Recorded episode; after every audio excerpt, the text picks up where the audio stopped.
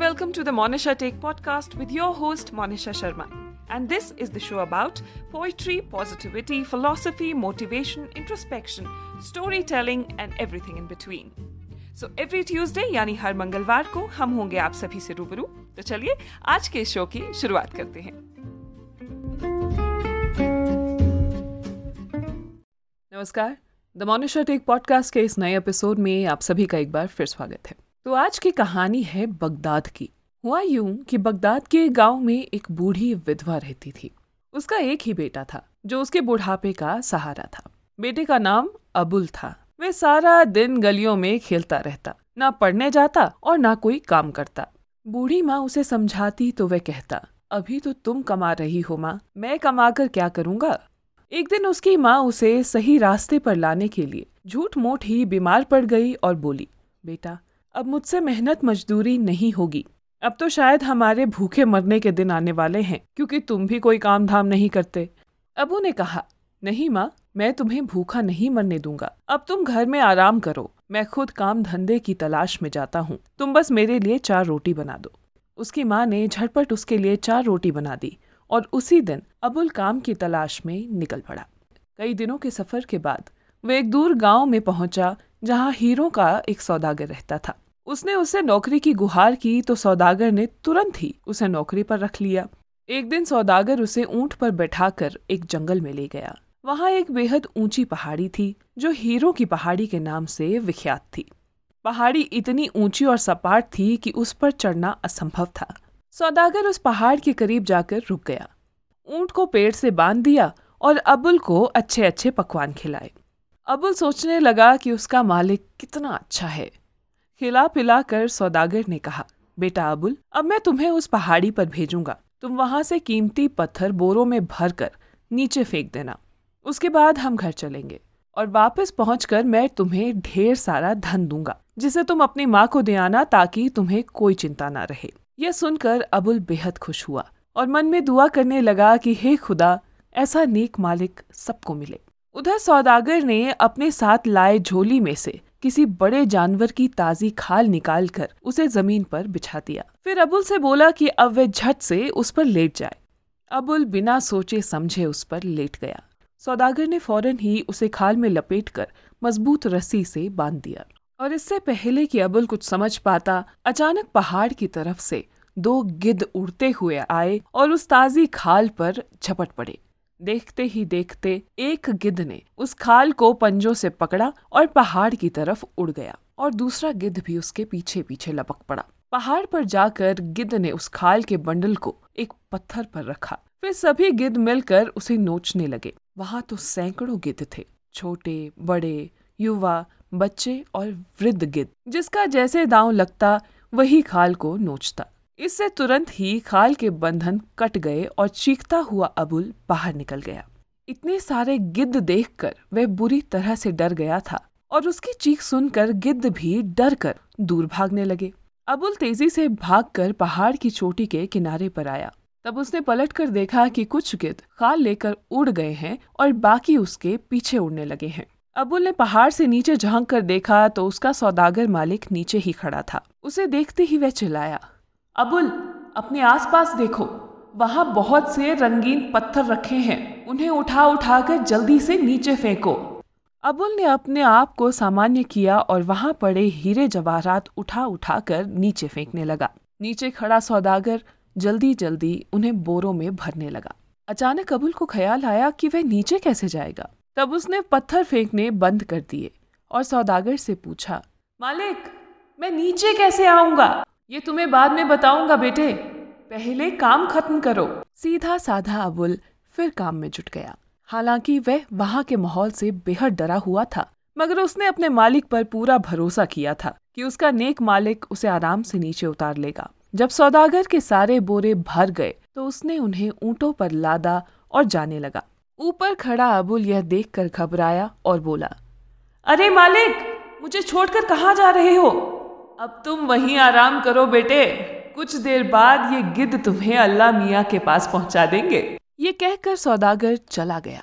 अबुल चीखता चिल्लाता रहा, मगर सौदागर नहीं रुका। तभी उसकी नज़र एक और लुढ़की पड़ी एक खोपड़ी पर पड़ी। फिर तो उसे वहाँ बहुत सी खोपड़ियाँ और हड्डियाँ दिखाई दी। अबुल समझ गया कि ये उन्हीं अभागों की हड्डियाँ हैं, जिन्हें उसका मालिक उसी तरह अकेला छोड़ गया होगा। तो ये बात है। अबुल ने मन में सोचा और हिम्मत जुटाई। वह अपने बचाव का कोई रास्ता तलाशने लगा। अबुल एक साहसी लड़का था। अभी वह बचाव का रास्ता खोज ही रहा था कि तभी एक गिद्ध ने उस पर हमला कर दिया। अबुल उसकी पकड़ में नहीं आया, मगर गिद्ध के पंजों ने उसके सिर में जख्म कर दिए। इसी से उसे एक युक्ति सूझ गई। दूसरी बार जब गिद्ध ने उस पर हमला किया तो उसने उसके पंजे पकड़ लिए। इससे गिद्ध घबरा कर उड़ा तो पर अबुल भी उसके साथ उड़ गया।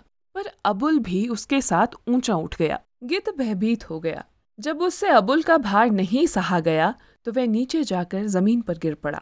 अबुल ने जल्दी से उसके पंजे छोड़ दिए और भागकर एक पेड़ की आड़ में छुप गया। और वही गिद्ध भी आज़ाद होते ही उड़ गया था। फिर महीनों चलने के बाद अबुल अपने घर पहुँचा। वह वहाँ से कुछ कीमती हीरे ले आया था, क्योंकि इतना तो वह समझ चुका था कि वे पत्थर बेहद कीमती हैं। और उन्हीं के दम पर उसका मालिक इतना अमीर हुआ है। और फिर इस बात की पुष्टि उसकी माँ ने भी कर दी। बेटा, ये तो हीरे हैं। ये तू कहाँ से ले आया? अब तो शायद जीवन भर कुछ काम ना करना पड़े।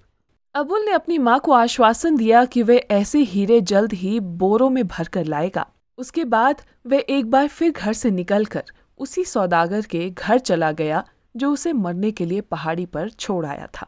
अबुल उसे सबक सिखाना चाहता था। उसके घर तक पहुँचते पहुँचते अबुल ने अपना वेश बदल दिया। फिर वह पहले की तरह मालिक के पास पहुँचा और नौकरी मांगी। सौदागर उसे देखकर चौंका और पूछा कि तुम्हारा नाम क्या है? इस बार अबुल ने अपना नाम जमील बताया तो मालिक ने राहत की सांस ली। मगर इतना अवश्य कहा, तुम्हारी शक्ल मेरे पहले एक नौकर से मिलती है।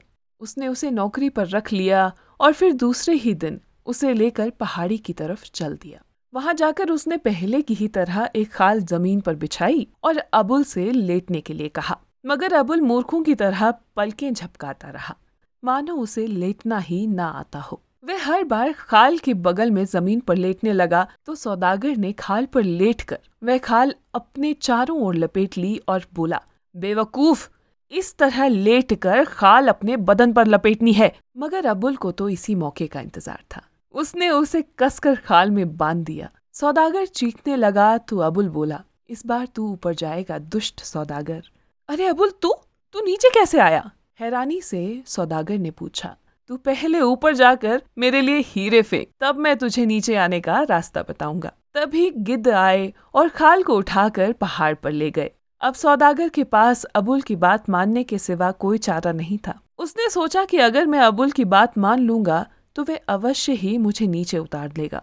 इसलिए उसने जल्दी जल्दी बोरों में हीरे भर कर नीचे फेंके, लेकिन अबुल बोरों को ऊंटों पर लाद कर चल दिया। अरे अबुल बेटा, मुझे अकेला छोड़कर कहाँ जा रहे हो? तुमने तो कहा था कि मुझे नीचे आने का रास्ता बता दोगे। सौदागर चिल्लाया। ऊपर जाकर अल्लाह मियाँ से पूछना, दुष्ट इंसान।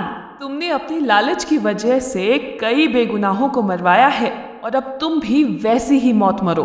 भूखे गिद्ध अब तुम्हारा गंदा शरीर नोच नोच कर खाएँगे। ये कहकर अबुल चला गया और सौदागर माथा पीट पीट कर रोने लगा। कहानी का संदेश बहुत ही स्पष्ट है। जैसी करनी, वैसी भरनी। किसी ने क्या खूब कहा है कि बोओगे बबूल का पेड़ तो आम कहाँ से पाओगे? अपने कर्मों से तुम कैसे बच पाओगे?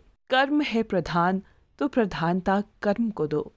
अन्यथा आगे तुम खुद समझदार हो। जैसी करनी, वैसी भरनी, इस बात में कुछ तो बात है। तभी तो ये उदाहरण आज भी जमाने में साथ है।